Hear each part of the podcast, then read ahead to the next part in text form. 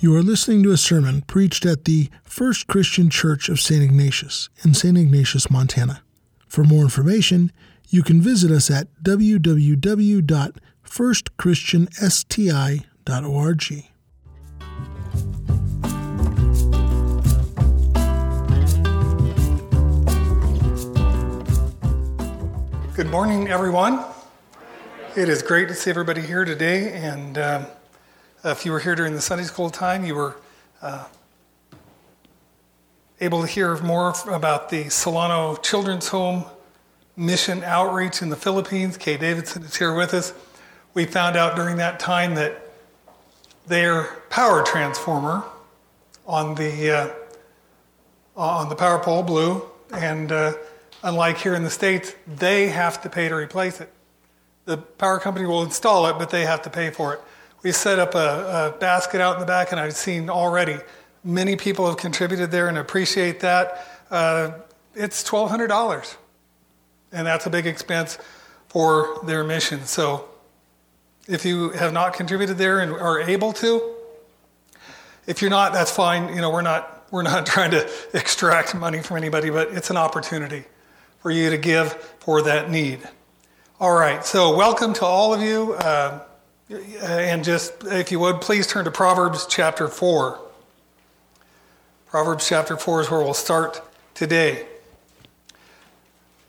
We live in a time where there is more competition for our attention than at any other time in history, I think. Every magazine, every television program, radio program, store display, billboard, print catalog, and junk mailing has advertisements of one sort or another trying to capture our attention so that we'll spend our money in a way that benefits the advertiser. Many articles of clothing, some of you might be wearing some right now, websites, and even books also advertise particular brands, particular products, or even other books uh, you, you, know, you read the book and you get to the end and it's got that preview of the next one. So they're, they're advertising right there.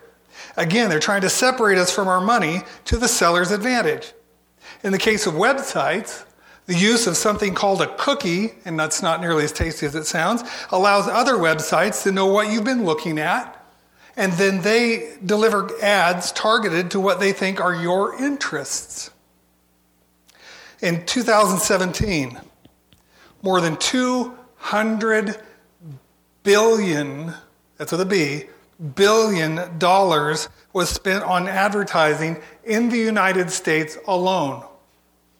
And in 2017 was also the first year in which the amount spent for online advertising exceeded that spent for television advertising. Capturing your attention is worth a lot of money to people who want to sell you products or services. And except in the case of the radio and books, who don't have this advantage, the primary method of capturing your attention is appealing to your sense of sight. What you see is a powerful influence in what it is to which you pay attention. Well, this is also true in areas other than advertising. Photographs, paintings, and sculptures often capture our attention when we encounter them for the first time. You go in and it's just, whoa, and you see it, you're just, you're focused because it's stunning or whatever. Sometimes natural scenery captures our attention, even if we've seen it many times before. When I come over Ravalli Hill from the south, I, still am captivated by the view of the Mission Mountains here that presents itself. And how many times have I seen that before? Every time I come up over that hill and I see those mountains out there, it's just like, whoa, you know, and it catches my eye. The beauty of a flower in bloom, a stream or a river flowing through a forest, or any of the many creatures that God has created can capture our attention. So, those of you that drive, how many of you have done this? You're driving along and you see something off to one side of the road or the other that captures your attention. And so you focus on whatever it is, and as you watch it, what's the next thing that happens? Well, maybe. Hopefully, it doesn't get that far that you wreck, Rick. Um, but you, it's over here, you start steering in that direction. It's over here, you start steering in that direction, right? Last week, I said that one of the best pieces of advice I ever received about driving on mountain roads is not to drive faster than would allow you to stop within one half of the visible distance or less. Dan tells me there's a place where there's signs up to that effect. You're on the mountain road, it tells you don't go faster than what allows you to stop within one half the visible distance. Another great piece of advice I was given about driving, and this is whether you're on mountain roads or not, is to make sure that you don't follow your eyes with your steering wheel.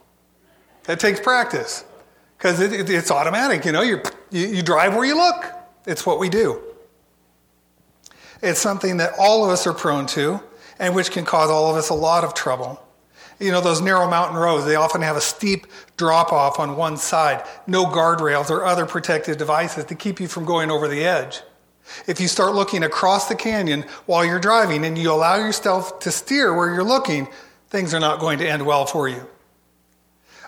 An even greater danger these days is the preoccupation that many have with their phones while they're driving. Now, we all know that texting while driving isn't safe, yet, like so many things, some of us might figure that, well, it really isn't safe for others, but we can get away with it now and then. According to one study, texting while driving is six times more likely to cause an accident than driving drunk is. Six times. Distracted driving is impaired driving. That's not a public service announcement, but you can take it for what it's worth. Okay? Well, and I like this picture. I don't know if that's, I hope that's photoshopped. I really do. I don't know where that came from. But anyway, it's clear that it is very important to watch where you're going while you're driving. And it's even more important that you watch where you are going in how you live your life. Our starting passage today is Proverbs chapter 4, verses 25 through 27. As we get partway through this, by the way, thank you, Elvin. Uh, he, you're going to hear a lot of what Elvin had to say. You're going to hear some things that sound a little different. They're not really, but they're just hopefully complementary to it as well. But anyway, Proverbs chapter 4, verses 25 through 27 say this Let your eyes look directly ahead, and let your gaze be fixed straight in front of you. Watch the path of your feet and all your ways will be established. Do not turn to the right nor to the left. Turn your foot from evil. Now, we have here three short verses that are simple and easy to understand, but even a moment's contemplation will reveal for each one of us that we struggle with living them out. At least I do. I'm only assuming that you do. I mean, you, you read those and you tell me, but we'll, we'll talk about it later. We don't keep our eyes fixed on our intended goal, so we wander. Or we see where we want to be, but we try to take what we think is the easiest and most convenient way of getting there instead of identifying and following the best way. Probably most significantly, we become enticed by things that lead us to places we shouldn't ever go. But we're so busy thinking about getting what we want for the moment that we ignore the destructive baggage that comes from turning aside from the right way. Our message today is called Watch Where You're Going. And we're going to take a look at these three verses and some of the implications and considerations that go along with them. Again, Proverbs 4:25 said, "Let your eyes look directly ahead and let your gaze be fixed straight in front of you." And that's, you know, very literal, but it's also a, a bit of a metaphor. Let's say you're traveling from here to Albuquerque, New Mexico, because you've just landed your dream job there being a professional dog polisher, right? Okay, that's what you're going to do. You're going to go be a professional dog polisher in Albuquerque. So when you start out, all you can think about is Albuquerque. And you've mapped out your route to get you there. And you're so excited because you've always wanted to polish dogs for a living. So all you can think about is getting to New Mexico. You're driving along and you're just outside of Provo, Utah, when you see a sign that says that an exit is coming up that will take you to Las Vegas, Nevada. Now, you, you say to yourself, you know, I've, I've never been to Las Vegas and I've always wanted to go. I know I, I, need to be in Albuquerque and I've got a deadline to get there because of my job, but I'll just make a quick detour and still be able to get to Albuquerque on time. And what you don't know is that when you get to Las Vegas, the valet who offers to park your car at the hotel isn't really a valet. Yeah. And he drives off with your car and all your stuff. You still have enough money to pay for your room, but by the time the police and your insurance company deal with your stolen vehicle report, the job in Albuquerque's long gone, and you're stuck in Las Vegas without a job or a car. One thing leads to another. You never do make it to Albuquerque because, and you never do become a professional dog polisher. Why? Because you took your eyes off the prize. You got distracted. In our Christian walk, it's critical that we keep the right goals in mind as we follow Jesus. We must never take our eyes off the prize until we complete our journey and reach our goal. And while there are many things on which we should focus as, which, as we live the Christian life, here are three things that will help us help keep us on track. I had a friend when I was growing up whose family attended a church fairly often and who identified as Christian, their family did. My friend had gotten into a minor fight with a couple of other boys who were picking on him. And as we were talking about it in the kitchen at his house, his mom defended her son for fighting back. Now, she was a teacher as well as a Christian, so I was surprised by both the content and grammar of her remark when she said, Well, I didn't raise my son to be no little Jesus. Now, one literal definition of Christian is little Christ. Christians are supposed to be Christ like. And this is the first of the three things that we're looking at this morning to stay focused on as we follow him. In Colossians chapter 3, Paul starts the chapter by telling us to keep seeking the things that are above and to set our minds on the things above and not on the things that are on the earth. He spells out what that looks like in the following verses, but it amounts to being Christ like. Here's a good summary from verses 12 through 14, Colossians chapter 3, verses 12 through 14. So, as those who have been chosen of God, holy and beloved, put on a heart of compassion, kindness, humility, gentleness, and patience, bearing with one another and forgiving one each other. Whoever has a complaint against anyone, just as the Lord forgave you, so also should you. Beyond all these things, put on love, which is the perfect bond of unity. Focusing on being like Jesus will help us stay on the right road all the way to the end. Now, if you set out on a 2,000 mile journey and you get 50 or 100 or 500 miles down the road and you decide, you know what, driving really isn't for you, so you pull over and turn off the engine, you will never reach your destination. It takes endurance to make it all the way to the end. Hebrews chapter 12 tells us the secret to having the endurance we need to make it to the end of our Christian journey. Verses 1 and 2 of Hebrews 12 say this Therefore, since we have so great a cloud of witnesses surrounding us, let us also lay aside every encumbrance and the sin which so easily entangles us, and let us run with endurance the race that is set before us, fixing our eyes on Jesus, the author and perfecter of faith, who for the joy set before him endured the cross, despising the shame, and has sat down at the right hand of the throne of God. Now, as you look at those two verses, what are the key words? fixing our eyes on Jesus. He showed us endurance in all of his life, but especially when he submitted himself to the shame and the humiliation of the cross. The next to the last thing Jesus said on the cross was, It is finished. He completed his work here on earth because he endured to the end. He wants us to follow his example and to endure to the end, whether that means until we die or until he returns. Now, the most obvious thing, maybe, that we need to keep in mind as Christians is our ultimate destination. We do not follow Christ aimlessly, not knowing where we might end up. Well, I'm just following Jesus, not sure where it's going to turn out, how it's, how it's going to end, but no, we know we are headed to a specific place, and that place is heaven.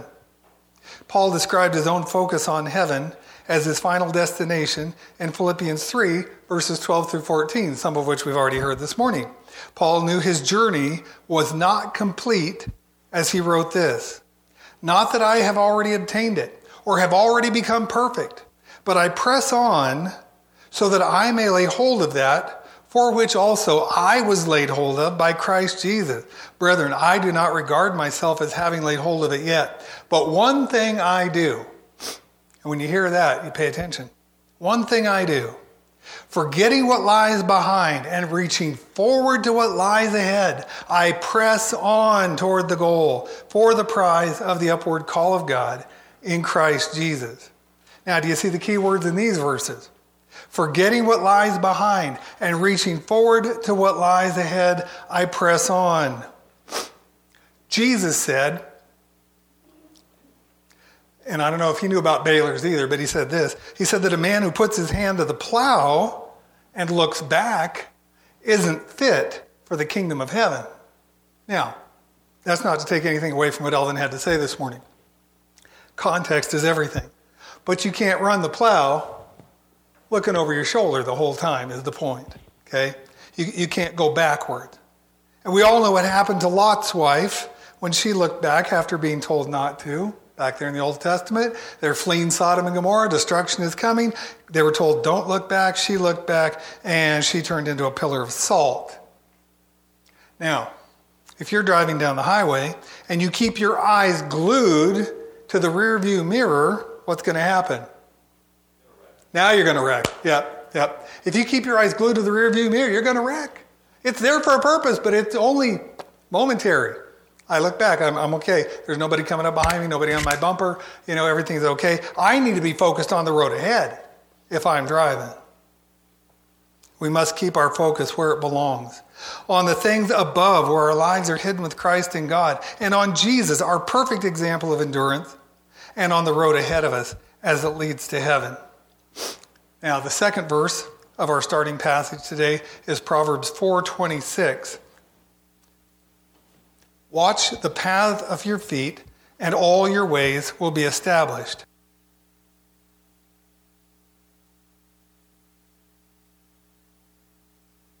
Now, if you have kids and your kids have Legos, then you know the importance of watching where you step, especially in your bare feet. Okay? Yeah. Uh, or if you live in that kind of a house where there's stuff on the floor, whatever. If you're walking in the woods, rocks, sticks, stumps, holes, and even clumps of grass can all cause you to trip or fall if you don't see them and avoid them. When you step on a steep, where you step on a steep trail can mean the difference between having a secure foothold that supports you as you climb or sliding backwards and falling. You need to watch your step. So let's look briefly at three things that can help you avoid falling in your Christian walk. Now, camp is still underway at Lake Mary Ronan. Junior and first chance camps are starting tomorrow, but right now uh, they're having outdoor skills camp. And a number of our people are up there making that happen. Some of our other people up there being part of the camp. Uh, so we, we have a number of people up there this weekend. But camp is happening. And one of the things that we tell all the campers to bring is a flashlight. Okay? Because when it gets dark at camp, it really gets dark. And we don't want any of the campers running into anything or tripping and falling in the dark. Oh, we don't want them to do those things in the light either, but you can only do so much, right, Josh? Yeah, okay. Josh had a little incident senior week. Anyway, happened in the light, didn't it? Yeah. Okay, in John chapter 9, verse 5, Jesus said, While I am in the world, I am the light of the world. His righteousness and holiness illuminate the dark recesses of our sinful lives and provide the spiritual light we need in order to come to Him for salvation. But what are we to do for light now that Jesus is not with us in person anymore?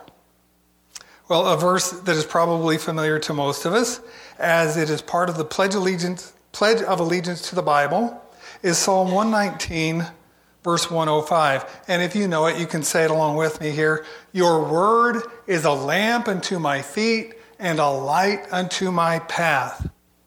God's word, the Bible, provides the illumination we need to keep us from tripping and falling in our Christian walk. It shows us what sin is so that we can avoid its entanglements, and it shows us the best way to live so our steps are sure and secure. Knowing and applying God's word is essential for us as we follow Jesus.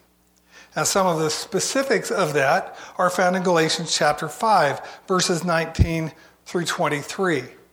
Verse 16 of Galatians 5 begins with the command to walk by the Spirit so that we do not carry out the desire of the flesh.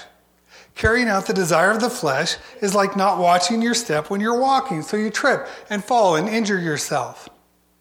Verses 19 through 21 of Galatians 5 give some examples of the things that trip us up when we do them immorality, impurity, sensuality, idolatry, sorcery, enmities, strife, jealousy, outbursts of anger, disputes, dissensions, factions, envying, drunkenness, carousing, and Paul says, and things like these. And that's not a very nice list, is it? These things represent the way of destruction. These are the things that we produce on our own without God's help. But there is a better way. And when we choose our steps carefully, the Holy Spirit provides that better way for us. You probably know the list of the fruit of the Spirit love, joy, peace, patience, kindness, goodness, faithfulness, gentleness, and self control. These are things that the Holy Spirit supplies when we allow Him to direct our ways in Christ. These things represent the way of eternal life. And while that path may not always be easy. I guarantee you, it's not always going to be easy. It will always be sure and secure. Another thing that will help us walk the walk of following Jesus in the direction and manner we ought to walk it is if we concern ourselves with pleasing God. Now, I'm not talking about earning our salvation somehow because that is impossible. You and I cannot do enough good works or works of sufficient magnitude such that God is obligated to save us. But we can devote ourselves to living in such a way as to please Him, which ought to please us as well. I mean, this is God we're talking about, the person who loves us more than anybody else ever can or will. And we have this relationship with Him through His Son Jesus Christ, and we love Him too. And it's like, if I want to please somebody, I ought to want to please God, right? Colossians chapter 1, verses 9 through 12 says it like this For this reason also, since the day we heard of it, we have not ceased to pray for you and to ask that you may be filled with the knowledge of his will in all spiritual wisdom and understanding, so that you will walk in a manner worthy of the Lord to please him in all respects bearing fruit in every good work, and increasing in the knowledge of God, strengthened with all power according to his glorious might, for the attaining of all steadfastness and patience, joyously giving thanks to the Father who has qualified us to share in the inheritance of the saints in light. That we would even have the opportunity to live in such a way as to please God ought to astound us. That that's even possible for me, that I could live in such a way that God would be pleased. I mean, that's a pretty tall order for a bunch of dirty, rotten sinners, don't you think? And I didn't just point my finger at you and say that you guys are a bunch of dirty, rotten sinners, but if I did, I hope you wouldn't be too offended because I'm in that group too. We're all in that group. And yet, when we are in Christ, God strengthens us with His power so that we can please Him in all respects. And sometimes, and you may have already been here, you may have already come up against this, maybe many times, but sometimes we must choose between pleasing God and pleasing people. If you're going to watch your steps properly as you follow Jesus, pleasing God is always, always the right choice.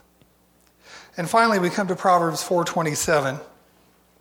Do not turn to the right nor to the left turn your foot from evil.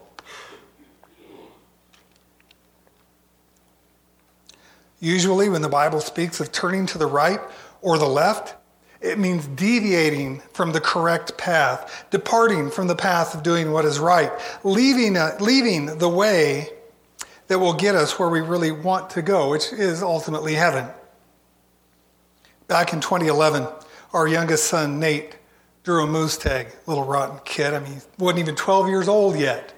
But he, he would turn 12 during the season, so that allowed him to apply for and ultimately draw the permit. Nate and Pat and I loaded up our 33 foot camper, hooked it onto the truck, and headed out on a Sunday afternoon during moose season to spend a week trying to find a moose for Nate. As we got off the highway and deeper into the mountains, it started to get dark. And the road we were on, although I'd been in the area before, the road we were on was somewhat unfamiliar to me, and I was in a hurry. I'm typically in a hurry, and I shouldn't be, but I was. So we came, when we came to this intersection that I didn't recognize, I, I took my best guess instead of studying the map carefully and making sure I knew which way to go. And it was probably eight or 10 miles before I realized that I'd turned off the main road. And now it's getting really dark, and the road was narrow without a good place to turn around. I mean, I've got a full sized crew cab truck, eight foot bed, 33 foot trailer on the back of that. You know what I'm talking about, right? when we did finally turn around, we were bumping into trees, both forward and back, in order to make that happen. And it almost didn't happen. I was, I was panicking a little bit. We got back on the right road and, and made it to the campground. But it was much later than I wanted it to be, and much later than it had to be, all because I turned when I shouldn't have. Now, the consequences of turning to the right or the left from God's path are much more severe than taking a wrong turn in the woods. Let's look at three things related to this idea of turning off from the way God intends for us to go. My hunting story shows what can happen when we turn from the right road unwittingly. But the warning in Proverbs 4:27 is speaking about turning from the right way intentionally. Deuteronomy 5 verses 32 and 33 gave the Israelites a positive reason not to turn to the right or the left from God's way, namely, that they might live and that it might be well with them, that they might prolong their days in the land that they would possess. Another way of saying that is to say that God blesses in his own time and in his own way those who stay on the path he prepares for them. In contrast, Deuteronomy 28, I'm going to, to read it, verses 15 through 68. Yeah, there's no way I'm reading, you know, 50 some verses here. But it goes on and on about all the curses and plagues and punishments that would come on God's people if they chose to disobey his commands. And that's really what turning to the right or the left means in this context. Staying on the path is obedience, and turning off of the path is disobedience. Why not? turn from the path? Well, because disobedience has consequences that you don't want to deal with, and some consequences that you can't deal with. They're that severe, as the fellow driving that car would have found out. So, if we know about the consequences of disobedience, why are, are we tempted to turn off the path in the first place? What is it that would say, well, I mean, you know what the danger is, you know what the consequences are, why would you even want to go there?